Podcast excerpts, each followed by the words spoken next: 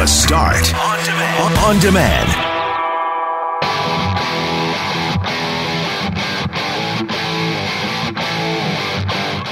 Thursday, we learned there were 30 new cases of COVID 19 in Manitoba. We also learned that Walmart will be making masks mandatory as of August 12th.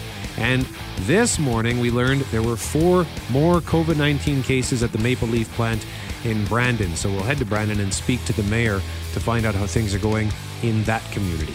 It's been one year since the manhunt in Gillam. We'll head to Gillam to speak with Mayor Dwayne Foreman to find out how he and the rest of his community are doing. The Winnipeg Jets are out. That was quick. We'll talk to Kelly Moore. And what's the most embarrassing place you've ever and where is the most embarrassing place you've ever fallen asleep? I'm Brett McGarry alongside Greg Mackling, who's back from vacation next week, then I'm off, and Loren McNabb. We are Mackling, McGarry, and McNabb. And this is the Friday, August 7th podcast for The Start.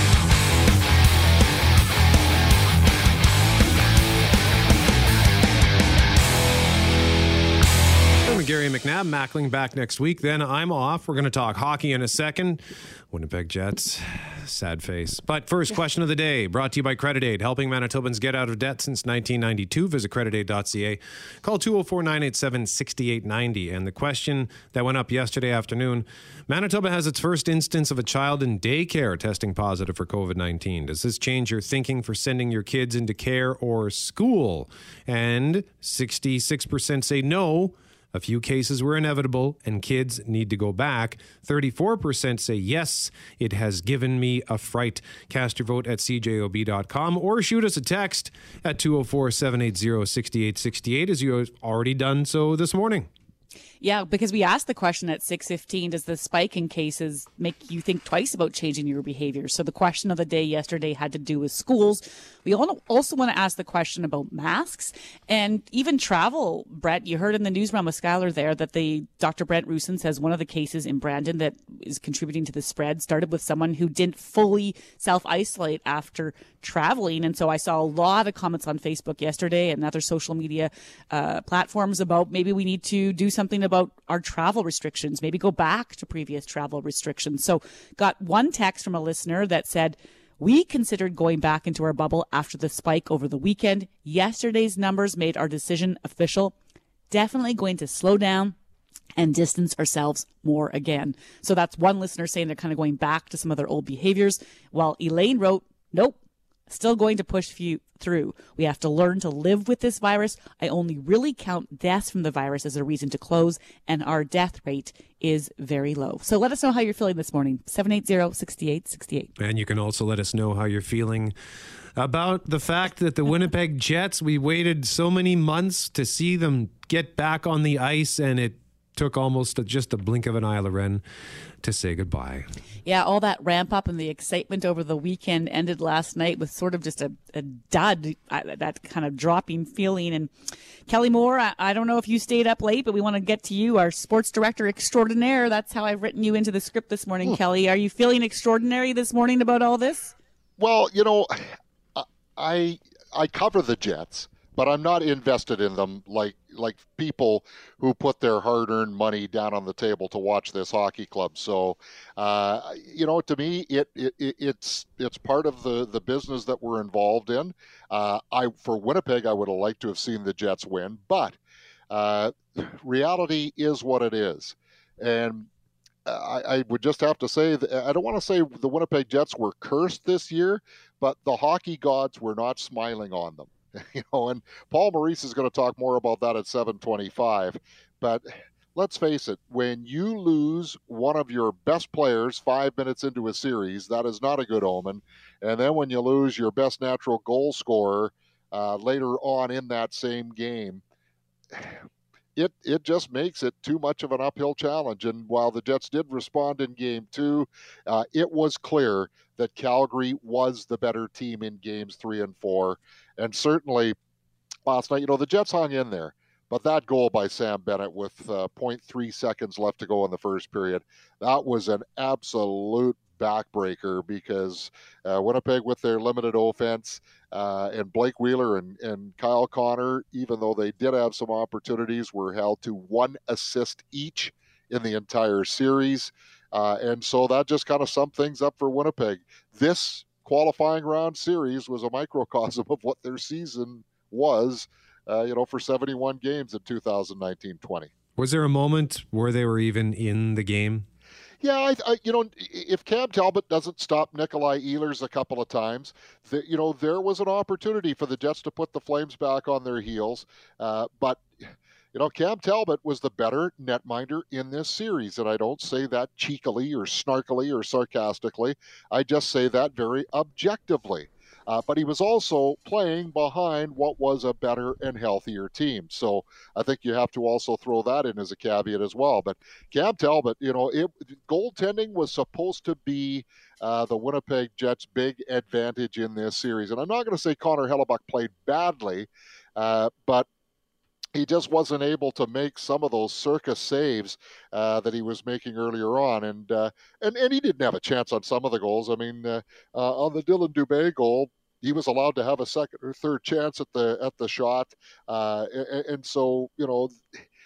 Calgary's goaltending was better than what we expected it to be. Winnipeg's goaltend, goaltending wasn't as spectacular as it needed to be. Yeah, Greg Mackling tweeted last night. Greg's off, of course, this week, so he was able to stay up late and watch the hockey. He tweeted, "Put up your hand if you thought Talbot was going to be the goaltender with the shutout in this series. And so yeah. uh, I don't know if many people would have thought that, Kelly. And and now there's questions about ne- what's next for the Jets because so many of us were so focused on this August period that personally I didn't give pause for thought in terms of okay, so after that we get through this, where do they go? So where do they go? Is it back home for a few weeks, for a few months? How does this all work? Yeah, well, basically uh, after waiting for four and a half months during the pause for the pandemic. Now it's another four to four and a half months before training camp starts in November.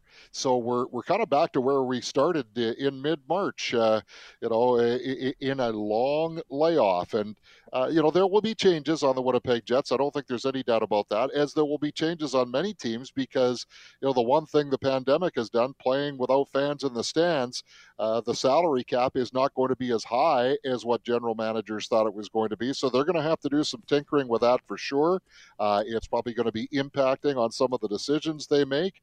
Uh, you'll probably see even more younger players not only come on into the lineup of the Jets uh, because they're cost effective and friendly, but uh, uh, certainly for other teams as well. I guess you know. I, I, I, I fashioned my 625 around Survivor just for you, Brett, because you know the old uh, you know where Jeff tells the contestants to put out their torches, the the tribe has spoken. But uh, you know, at least in this scenario, there could be a lovely parting gift for the Winnipeg Jets and their fans if they win the second phase of the draft lottery, five o'clock our time on Monday night, and have the chance to add Alexi Lafreniere to their lineup for 2020, 21, and beyond. Wouldn't that be something? So, do you think that this is going to help the team secure a top draft spot? Like, how does that well, it could, work? It, it could. Okay, what happens, Brett, is all of the teams that lost in the qualifying round. Right now, it's the Rangers and the Jets, but there will be six others who will eventually join them. And because it was the it was the qualifying team, if you will, that won the draft, the first phase of the draft lottery. So the Winnipeg Jets have a 12.5% opportunity to get the number one pick in the in the draft. So you're telling me there's a chance. So I'm telling you, McNabb, there, you have a much better chance than Lloyd had with what was uh, the girl's name in the anyway? Yeah, her name was Lauren in real life, but I don't know what yeah, her name was. I, I can't movie. remember. Her, yeah, her character's name. So it, it, doesn't matter. But uh, twelve and a half percent is not a bad uh, not a bad percentage. I guess we'll take that after the after the series lost this week, Kelly. Before before we let you go and say goodbye, I mean, there's still lots of hockey left to play. Do you, do you like oh, yeah. anyone who's who's the favorite right now for the cup? Who's looking the best far, as far as you're concerned? I don't have a clue. I mean.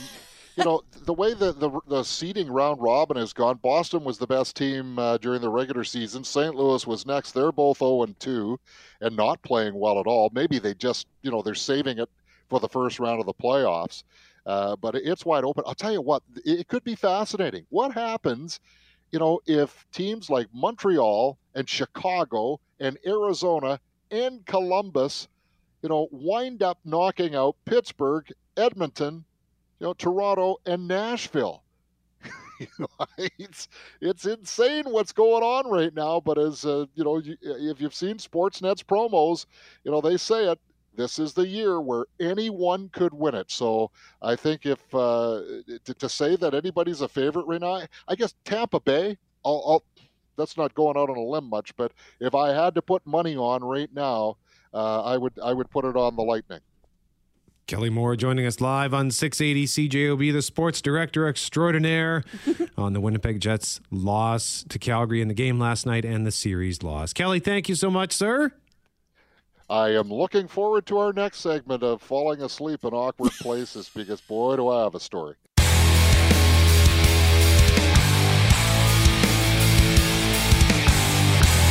McGarry and McNabb, sleepless in Winnipeg. Uh, we're looking today for our final qualifier for the Better Sleep, Better You Grand Prize from Sleep Country, which we are giving away on Monday right here on the start. The grand prize includes two Dormeo micro cushion pillows, one essential sheet set, and one queen size Fieldcrest luxury duvet. Full details at cjob.com. And the question we're asking today at 204 780 6868 What's the most embarrassing place you've ever fallen asleep at? So let's go around the horn here. We've got Jeff Fortier, Kelly Moore, and Skylar Peters. And Kelly, you said you've got, boy, do you have a story. Let's hear it. Oh, well, it was back in 2016 in Las Vegas, and we decided that we would uh, bite the bullet and spend big money to go watch a Cirque du Soleil show. So you know we had to stand on the lineup for the longest time. And then we finally get into our seats and I'm watching the show and everything's fine. But you know, it was it was a later show, so needless to say, I drifted off, and I guess I started snoring. And my wife elbows me in the rib. She says, "We just paid two hundred fifty dollars each for these tickets. Don't you dare go to sleep." Which one was it? Ah, you know, I I honestly don't remember the. do, yeah, do you I remember missed, the hotel? I, I missed some of it. Uh, I all I know is that it was a hotel close to Treasure Island on the same side of the strip. Was it the Mirage? Uh, it uh, I, you know what, Brett? I just honestly don't remember. I'll, I'll have to, maybe, maybe I still have the ticket stub somewhere. okay, must have must have been quite the nap that you took. It was not. I don't know that it lasted that long because uh, once I started snoring, I think my wife was very self conscious that other people might be saying, Shh, "We want to see the hear this show." Skylar, what about you? I think the I didn't have too many. The only one I thought of is uh, finished one of these morning shifts uh, in the wintertime and uh, met my girlfriend for dinner uh, at a restaurant. And I sat down in the lounge, and it was kind of one of those tables that were that were kind of round. It was made for like five or six people, but they just gave it to the two of us and I just like leaned back, I guess, and I, I just, I she got to the table and I was sleeping. really? yeah. I don't think it must have been like two minutes because she wasn't too far behind me. But thank God the server didn't uh, come up to the table to grab a drink from me or something. And I just, and I, every time I like fall asleep uh, sitting up my head just kind of cranes back and my mouth is always open. So I, I could have like caught flies with that. So uh, yeah, it was probably a, probably a good uh, a good picture, but thank God she didn't take one. Fortier. Uh, I don't really have a weird spot. Like yesterday, I said I slept in the back of my uh, old Cobalt there, which is tiny space. But uh, my buddy's place it was always kind of a, a party place. And one time I crashed on the couch and I used my jacket as a blanket. And other people started throwing their jackets on me. Yeah. And in, in the morning, in the morning, I, I hear I hear my friends talking, and so I get up and I'm like, "Hey, what's going on?" They're like, "The heck are you still doing here? I thought you went home." It's like, "No." I'm under the jackets. That's great. Loren, what about you? Oh, I've fallen asleep in the movie theater before. We had several listeners write in to say they fell fallen asleep in concerts, which I think is fascinating. Uh, one time I was on my way to Pakistan to cover an earthquake there, and I was going through Vancouver and then had to go through Hong Kong, and so I knew I had to get some sleep because I would have to hit the ground running for uh, work for Global National. So I took a Gravol like at the airport to help me fall in the hopes that it would kick in by the time I was on the plane, but it kicked in while I was sitting in my chair waiting for the flight to take off. And I don't know how much longer later, but I woke up to this woman kicking me, like nicely, but kicking me. I had rolled onto the floor, like clutching my bag like a pillow and was just sleeping, sprawled out while this line of people walked over me to try to get on the plane. So that was a little embarrassing. Also because I could have missed the flight. But uh, yeah, I, she was speaking in a different language and kicking me, but trying to get my attention. Like I think you're supposed to be on this plane. So that was a bit embarrassing. For me, the embarrassing spot is always at work. If the, if we have a meeting, it's almost a guarantee that I will fall asleep in that meeting because I hate meetings and uh, training sessions as well. We came here to 201 Portage last year for a flood briefing, and like we had some some big shots in to, to give us some history and to let us know what was going on.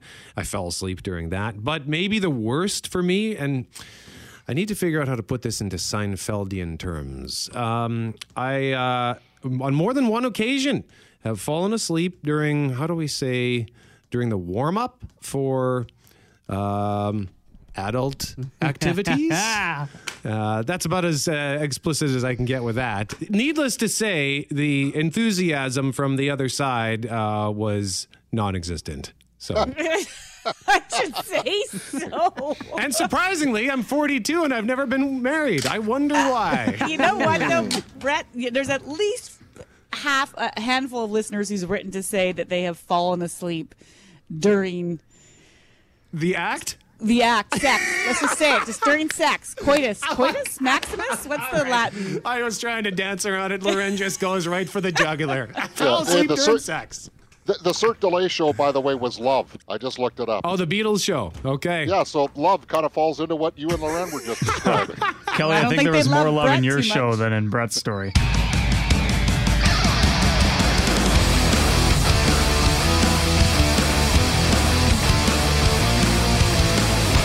This is something you don't anticipate uh, and never really have be prepared for, right? And uh, the feeling is uneasy still. Why would you come to the to the dead end corner of the world?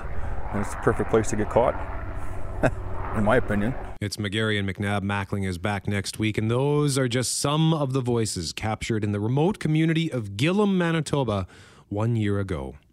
Community leaders, residents, all really worried and, of course, weary after a nationwide two week long manhunt for two BC murder suspects led them to the Gillam area.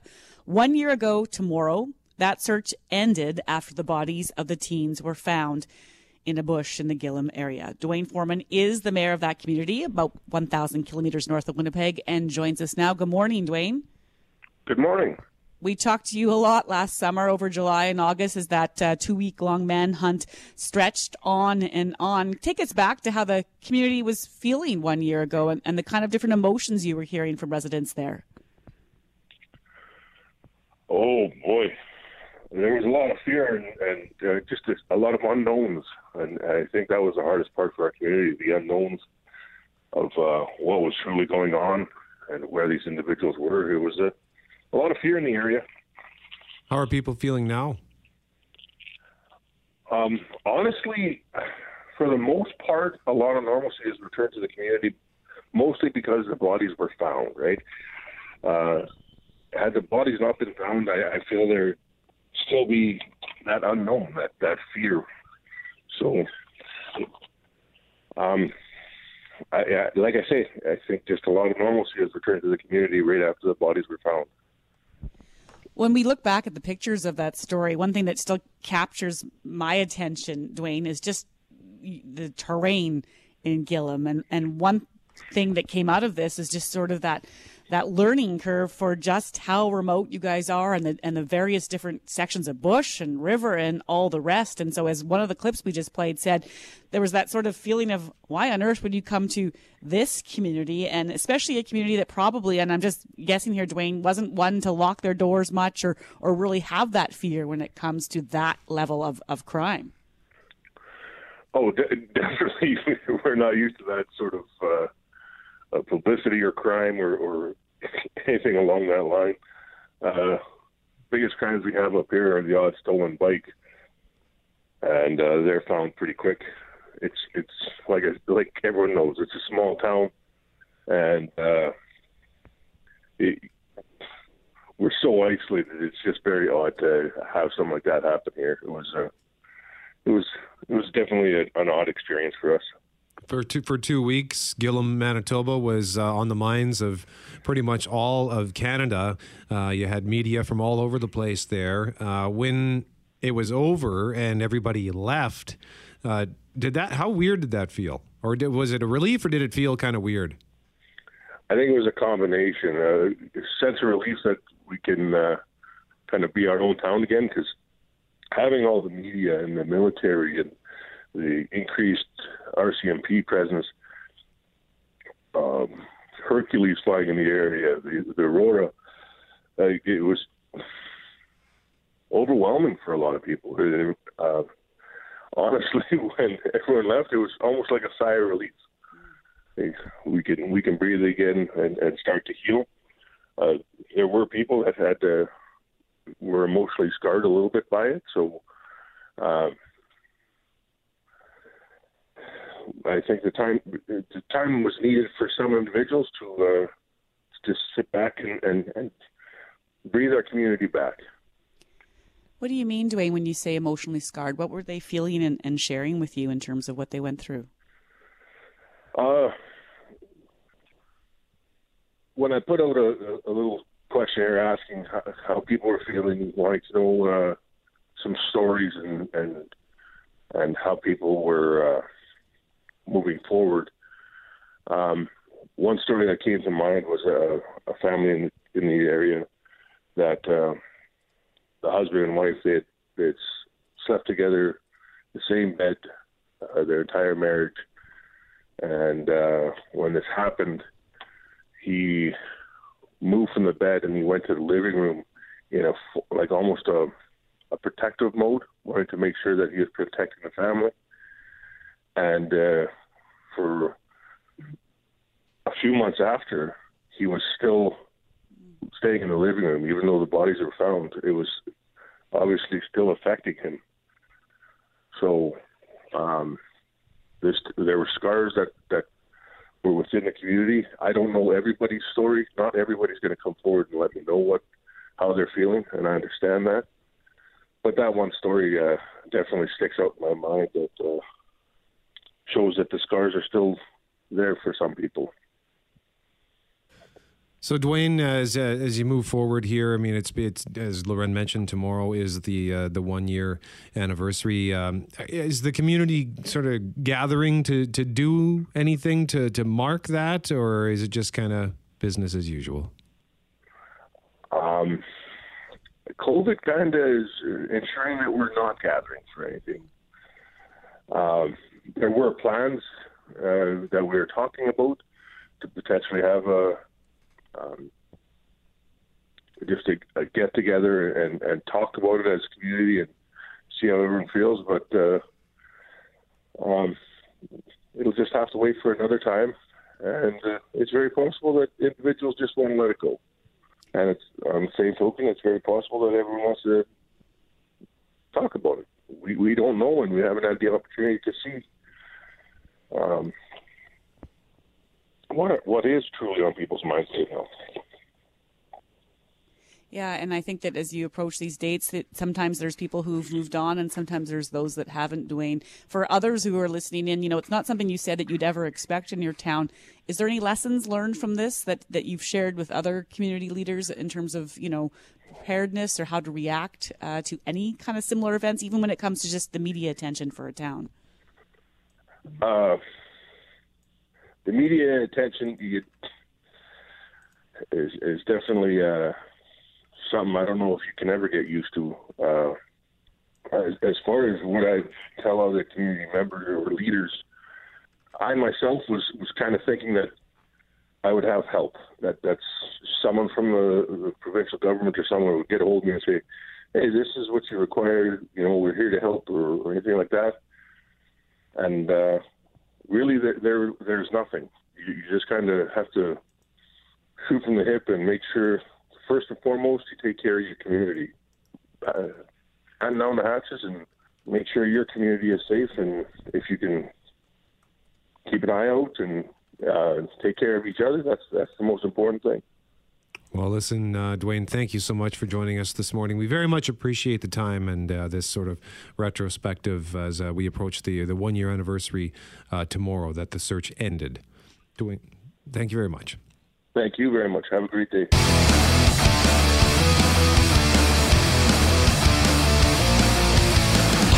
McGarry and McNabb. Mackling is back next week. Then I am away. Sleepless in Winnipeg. We are finding our final qualifier today. We're going to announce that final qualifier just after 9.15 and give away the grand prize, Better Sleep, Better You, from Sleep Country Canada on Monday. And we are asking you today, what's the most embarrassing place where you fell asleep. Herb says, My wife and I attended a concert in Medina, Minnesota, featuring a southern rock band, The Outlaws. They are known as the Three Guitar Army. I, being a huge fan, snapped up front row seats. We attend the concert. Three quarters of the way through the concert, I'm standing on my seat, whooping it up, and I look over to say something to my wife, and she is sound asleep. She had one adult beverage that night. So it wasn't booze induced. The decibel level was jet engine level. And there, there's my darling wife, head tilted down, sawing a log. that woman can fall asleep anywhere. Herb, thank you so much for that. That is great. What is with all the people falling asleep in concerts? Like it just feels like it would be too loud for that. Yeah. We have we have Herb with his wife in that concert, and then we have another listener who texted in to say, Years ago I fell asleep at a Def Leppard concert. we had a very young child and I was exhausted. To top it off, our car got broken into and my husband's brand new Pioneer stereo was stolen. Oh, Oh, sad man. ending to that story. You missed the concert, you lost your stereo, but I get it. The kids and exhaustion, it can make you do crazy things. And some support for Kelly Moore from a listener saying, I too fell asleep at the Cirque du Soleil Beatles show in Las Vegas. My friends saw my popcorn rolling down on the floor, didn't know if they should wake me up or let me sleep. Lots of money for that ticket as well. They have not let me forget this.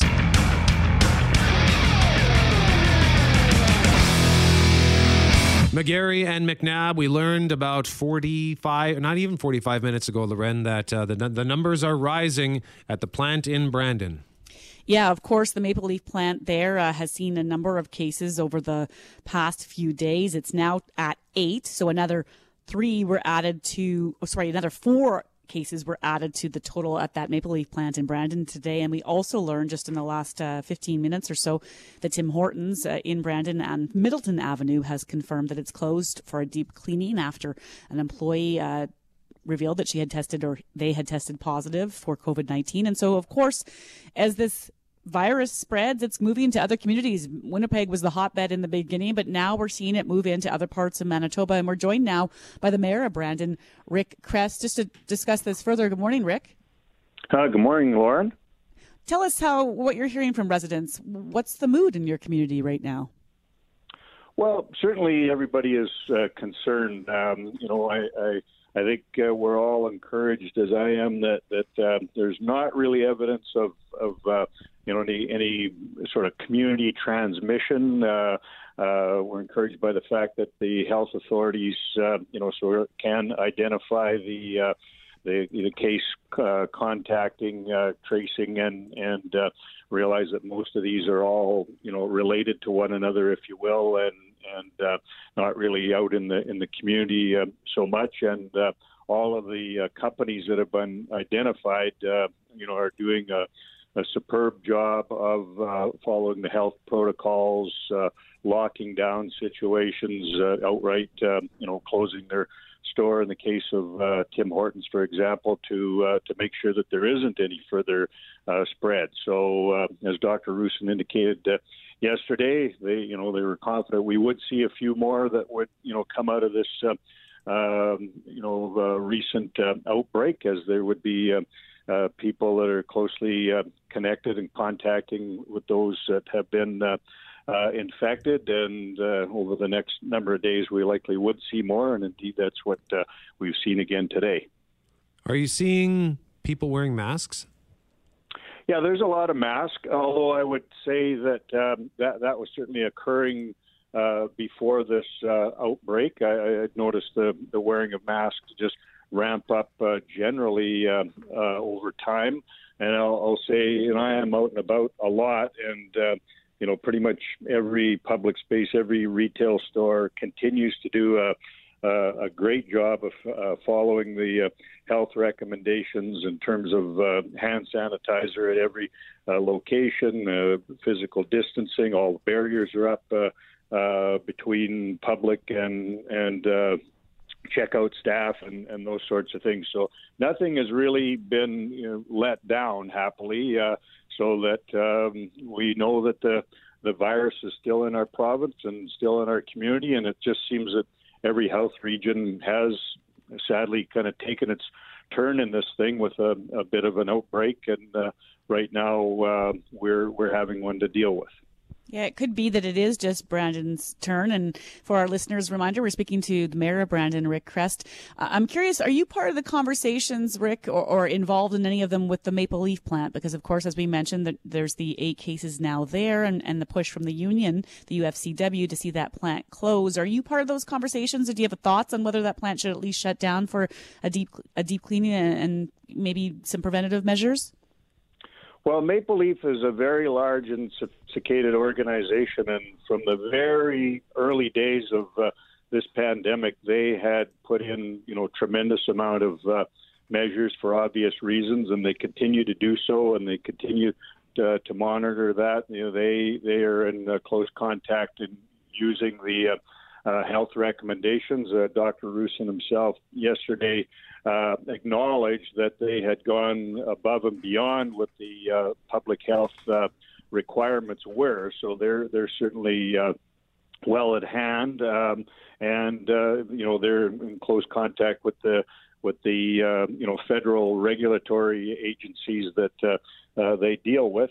We do have a close con uh, close contact, close relationship with uh, uh, Maple Leaf, but you know I, I do have uh, faith in their assessment and and the uh, approach they're taking. You know, up until today, uh, none of the cases had occurred in the production floor, but albeit the production floor has you know tremendous uh, uh, measures, mitigation measures in place to to prevent any spread uh, throughout that. So uh, we'll you know certainly rely on their continued expertise in this matter. When it comes to the the feel, the way people feel about masks here. There's there's a pretty heavy divide sometimes. You get people on one side saying just wear a damn mask already, and then you have other people saying you can't make me wear a mask. It's my choice. Is it, do you have similar sort of dialogue in Brandon?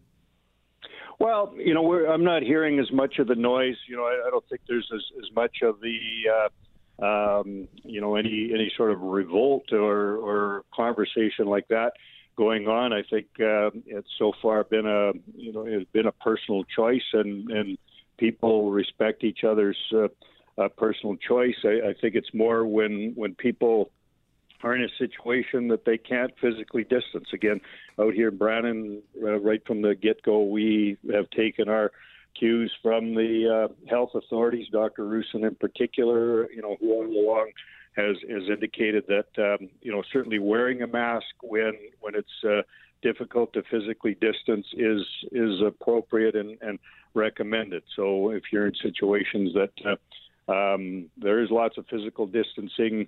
Uh, I think people then realize, you know, masks are kind of optional, and, and, so I don't see anybody shaming people that are wearing them or not wearing them. It's not been um, quite as big an issue. I think maybe with this little bit of an uptick, uh, we may see uh, an uptick in masks um, uh, even more, even though I have witnessed it uh, sort of ramping up uh, over the over the last many weeks.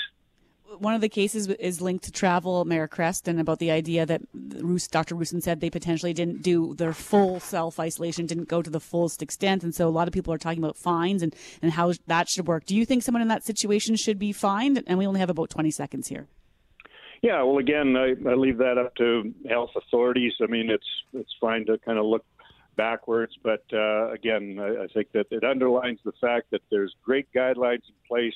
Let's all follow them and uh, keep each other uh, safe, and uh, and uh, let's beat this thing. Brandon Mayor Rick Chrest joining us live on 680 CJOB. Rick, thank you for this. Yeah, thanks to both of you.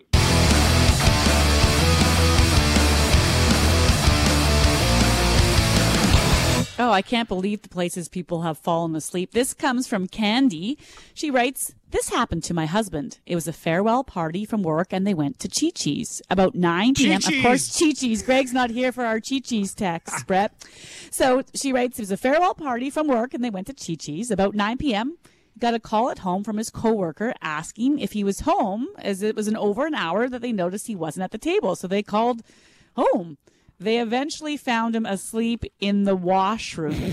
he hadn't had much to drink because he's one of those, he's more like one of those like Brett that can fall asleep anywhere. Yep. She writes, I think I was more embarrassed than he was. Oh my gosh. They can't find him and he's just asleep in the washroom.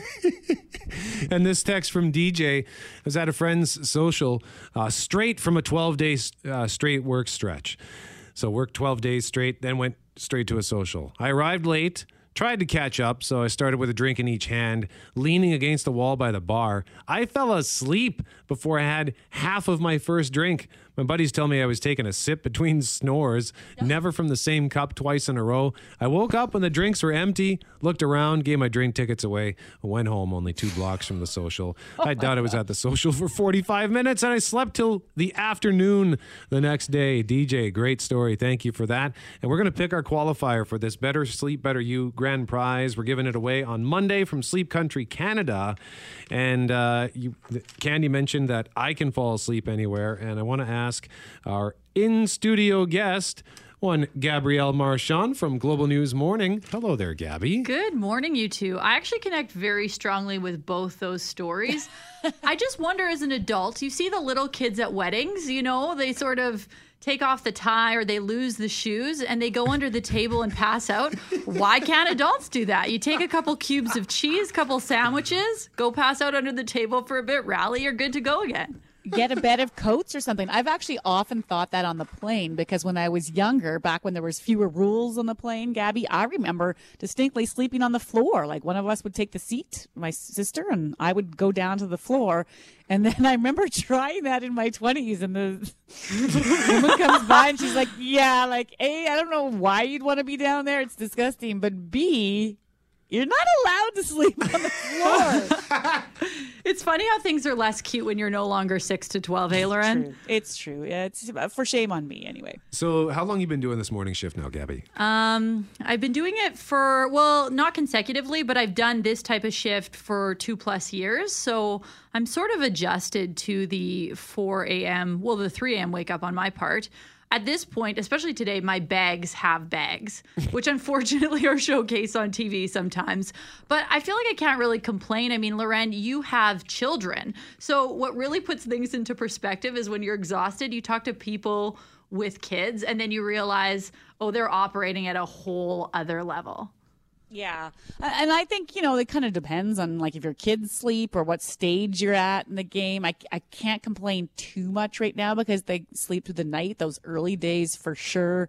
I told a story just earlier this week, Gabby, about how I was at the Bay after my second son was born and we just were, I just went there because I, just to walk around, it was winter and I tried on a few clothes and I was wearing a long sweater and realized a good chunk of my way into the mall that I hadn't put my pants back on.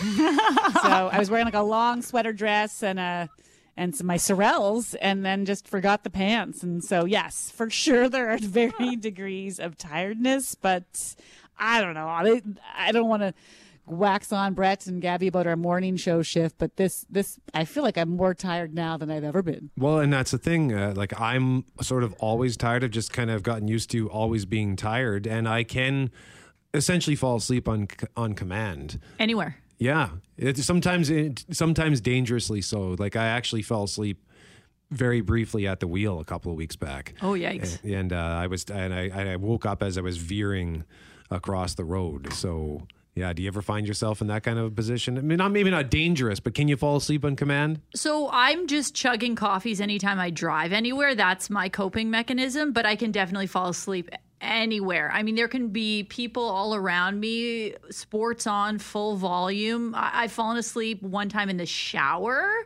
Uh, standing? Standing Come up. on, really? No, I kid you not. I closed my eyes and it was just so relaxing. Even the other day, I was sitting with a coworker. We were having a meeting in our news studio, and I sort of put my legs up, and then I was like, I could do the. I started to do the head bob. You know the head bob. Yeah. You're doing it. Yeah.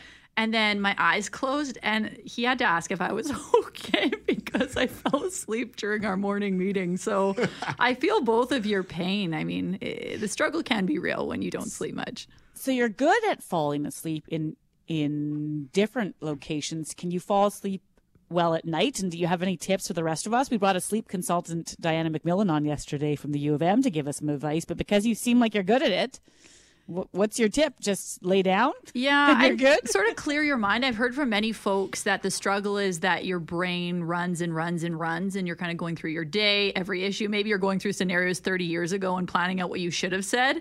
Uh, but for me, I'm able to clear my mind, and I think that's one of the big things. I've heard meditation works for some people, but but I think the biggest thing is forcing yourself to go to bed. Because for me, I don't want to miss out. I mean, everyone else is barbecuing and they're having beers and they're doing this and they're mowing the lawn. Anything seems more glamorous to me than going to bed. Are you guys able to force yourself to actually lay down and start the process of falling asleep? I usually end up passing out on my couch. Like um, six days out of seven, I'll, I'll wake up on the couch at, I don't know, 10, 11, 12 o'clock, 1 o'clock, and then I'll go to bed for a couple of hours. So very rarely do I actually make it to bed. This week it's actually been pretty good. Uh, I think last night I went to bed at 10, the night before 9, uh, and then I just kind of lie there uh, for a few minutes before I pass out. So, yeah. See, Um, I, I I can't sleep anywhere like that, and so I I have to force myself to go to bed. But I'm also the person. I hear you. There's something about it's not even missing out. It's like once you lay down, you're like, oh, this is like the only time I've really relaxed today, and so I'll start watching a show, and even my kids will walk in and say, "Mom, why are you awake right now?" So I, I have I have to get better at that. What's the most embarrassing place you've ever fallen asleep at, Gabby? Ooh, it, it was in front of actually my sister and brother-in-law, and I was doing sort of a like a Pilates. Just to be clear, I'm not very great at exercising. This is going to make me sound healthier than I am. I basically am 90% Dorito salt, but I was doing a Pilates move and leaning over, and it was an awkward move too. And I put my head down with one arm over my head, and my body sort of stretched over like almost like a mermaid, but an awkward gangly mermaid. and then I closed my eyes, and I actually fell asleep like that. And my sister and brother-in-law still bug me to this day because they could not believe it. And I'm talking eyes shut, snoring within two minutes. Not great, you guys. That's amazing. Gabrielle Marchand, Global News Morning, 6 to 9 weekdays. We should uh, do this like regularly. This is fun. Yeah, And we should I also like point it. out that we're separated right now. We've got this plexiglass in the middle of our table Mm. from Rock Glass, unbreakablewindows.com. So Gabby's at the guest mic behind the other side of the glass. Brett, go see if she left any cheese dust behind. now I want Doritos. There's I- a trail everywhere, you guys. She's got a secret stash somewhere. I've been looking for it. I, I, I, I try to get here early enough to look for it, but she's always here before me. I got here at 3:45 the other day, and you were already here. The secret to life, Loren, as I'm sure you know as a parent, is to hide your precious snacks. under the bed as we speak. Well, I hope you get your snacks in and some sleep this weekend, both of you.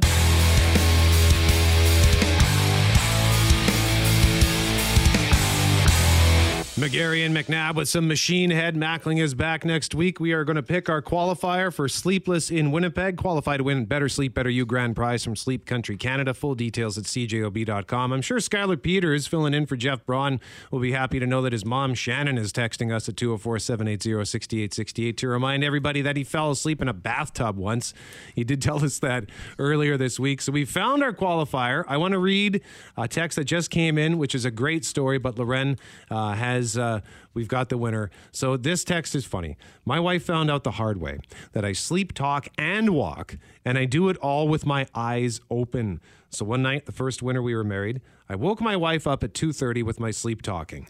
She then looked out the window, got excited that it was snowing, then jumped on top of me and practically yelled, "It's snowing! It's snowing!" I proceeded to tell her off because I had to get up in the early morning for work. She was then shocked and angry because I was talking to her with my eyes open and had been the one that woke her. So he woke her up, yeah. but he wasn't really awake. Correct. Oh my god, And then- I, that's hard to know with some sleepwalkers that when their eyes are open like that. It's creepy. It's got to be creepy. Like when I used to sleepwalk, it must have creeped my parents out. You know, like especially when you're a kid, because creepy kids in scary movies are like really, really creepy. My ex girlfriend actually beat me up when I woke her when she was sleepwalking. Really? Yeah. How bad? Oh, she just started fighting me, so I had to like grab her and hug her so she would stop hitting me. Just dropping bombs, uppercut, straight right flurry in her sleep. But Loren, what's uh, who is the qualifying text today? Well, this one came in uh, earlier this morning. We haven't had a chance to read it, and I love the picture it paints. It was after a family wedding. My brother really celebrated and enjoyed himself. And after the reception, we couldn't find him. We lived in a small town, so we got a bit of a search party together, including a police officer friend. No luck, couldn't find him. My folks were getting really worried. My mom was crying when he came upstairs in the morning. He'd apparently walked home, got the hidden key, went downstairs to use the washroom, and was too tired or lazy, they write, to come upstairs. So he used laundry piles to make a bed or a blanket. Needless to say, one of the family had Ed duty every wedding after. That's the best because I, ha- I can't tell you how many times I have piled up the laundry on my couch and just gone to sleep. Mm-hmm. Instead of folding the laundry, I'm just I just look at the pile and go, "That looks comfy enough. I'm just going to sleep here." Hey, Skylar's mom, Shannon, if you're listening, I told Skylar that you texted us about this uh, bathtub situation. And uh, yeah, Skylar said, Shannon texted to say Skylar fell asleep in the bathtub. Won't send picture though. And Skylar, what did you say to me? I said uh, I'm going to block my mother's number. you can block it all you want, Skylar. I've already entered it into my own phone. I'll just text her directly. It's either my dad sends or my mom sends embarrassing stories like that, or on the weekend, my dad will text like a paragraph and a half getting mad at something in the news, and then I just text him on my phone. I'm like, Dad, you're just texting me. Like, Clay's gone home. You can just send me a text on my phone if you really need a vent. That's gold. That's uh, awesome. Shannon adds, by the way, I'm saving the pictures for blackmail. LOL. Well, I have no money, so I don't know what she's what she's looking for here. She's but- hopeful. She's there's going to come a day you're working your way up. Yeah, I'm trying. I'm trying. Bet you there's a good one percent raise to the next position. Hey, so well, get I, uh, excited. I got five whole days in the the Jeff Braun morning show chair, so that's I mean, jeez. It's been what fun. more can you ask for? It's been fun having you in, Skylar. Thanks for your stories. We appreciate it. And thanks to Skylar's mom for texting us and giving us a laugh as we head into the weekend. And hey, we want to close out here with something great. It's always good, Loren, to hear from this next organization. Yeah, and I've always said, Brett, uh, this is one of my favorite groups in Winnipeg, working to help Winnipeggers and Manitobans uh, hand up, help up, and, and they work so hard in our community. And usually this week, I I try to spend a day or a few hours with them, and I wasn't able to get to them this week just because of all the different things going on with COVID and vacation time and all the rest. But Always pleased to welcome on Michelle Pereira, Vice President of Marketing, Communication, and Philanthropy at Habitat for Humanity Winnipeg. Good morning, Michelle. Good morning. Oh, well, it's all about working together. And this year you're working to help a pretty special family, particularly for Women Build, which is sort of an all women build, uh, women helping women. Help tell us about this year's family. Yeah, so True is a single mom. She's got three daughters. Um, I have, actually haven't met the, the girls yet, but uh, I hear they're very shy, but very excited to be moving into her home. Uh, True has been out building on her house. This she's never done anything like this before in her life for five or I'd say nine days solid. Um, always in there. She's now able. She's been trained, as you know, uh, Loren. Not everybody gets to use power tools. She knows how to use a table saw, and and we've got great photos of her. So she's just, you know, empowering women, empowering women, as you know, is an amazing experience. How has COVID 19 changed the way you're doing things? Well, you know, we've enhanced our cleaning protocols. Um, we have uh, hourly cleaning uh, uh, processes that happen on site, which didn't happen before. Um, everybody, you come to the site, you have to do a self assessment that the provincial guidelines uh, mandate. Um, you have to do uh, sign in for contact tracing. So yesterday we had Global News out, and they, even though they weren't building, they still had to sign in. So that way, if someone does um, report that they've tested positive, we know who was on the site that day, which is no more than probably 10 to 15 people on any given day. So it's great. It's able to keep track of that. Um, you you get your own tools. Um, you, your PPE has been sterilized. At the end of the day, we sterilize it again, and then we sit it in isolation for two days before we would use it again. And so we have a lot of um, PPE materials that we can rotate them out really effectively. So we're just making sure that everything. Oh, and we have flushable toilets we ran this year, which is amazing. Come on, the one year. yeah, exactly. So, anyways, it, it, you know, it's been very good. Um, we're social distancing best we can. We're providing masks if people want to wear them. So, you know, our first group was the Engineers Geoscientists Manitoba, and they came out, and a lot of them did wear masks. They were our first group, but we really haven't seen much of that lately. But it's up to the discretion of the person it's uh you know i always say it's one of my favorite projects because it is the kind it's not just giving money it's giving your time but mm-hmm. it's it's working together for such an important cause and i think there's so much to be learned on the build site build site for the volunteers not to mention the family that is is getting this um, additional help walk us through a bit of the process because no matter how many times we say it michelle people need to mm-hmm. understand that this isn't a free home being handed to someone Exactly. And it's actually quite difficult to become a Habitat Partner family. And so we go through a very intrusive process of interviewing, making sure that they uh, meet the qualifications. But the basics are is that there's someone in the home has to have had a full time job for at least two consecutive years. They must have children. They must have good credit. Uh, and they must be willing to partner with us, which means that they have to complete 500 hours of sweat equity, and 100 of those hours have to be building their home if they're physically able to do that.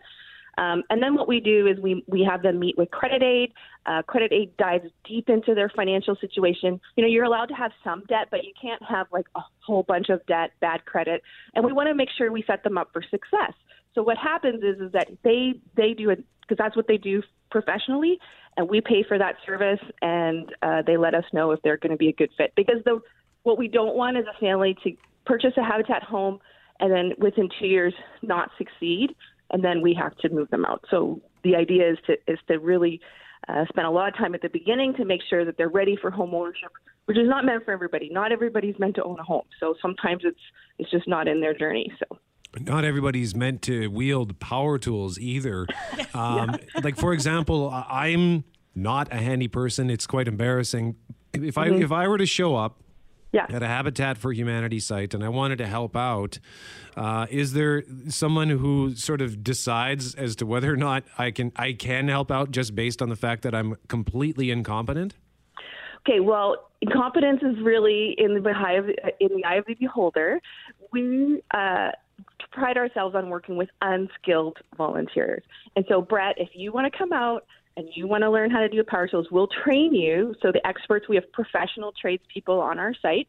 So uh, at the Women Build site this year, it's Thomas.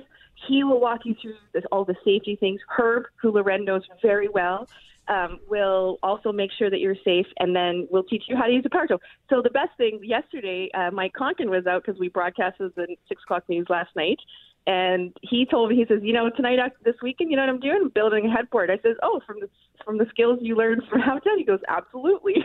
so, you know, so from someone who probably didn't know much and now he's buying tools because he learned the skills on Habitat. And and that's what Habitat's really all about is is bringing people together, teaching you some skills that you might need later. So, hey, Brett, you'll be a much better catch if you're handy. Women like that. I know, I know, it's awful. It's so. It, I had to, I had to do something in my previous relationship. I had to try to just put up a curtain rod or something, and it was an unmitigated disaster. And I, I had just all I could do was bow my head in shame.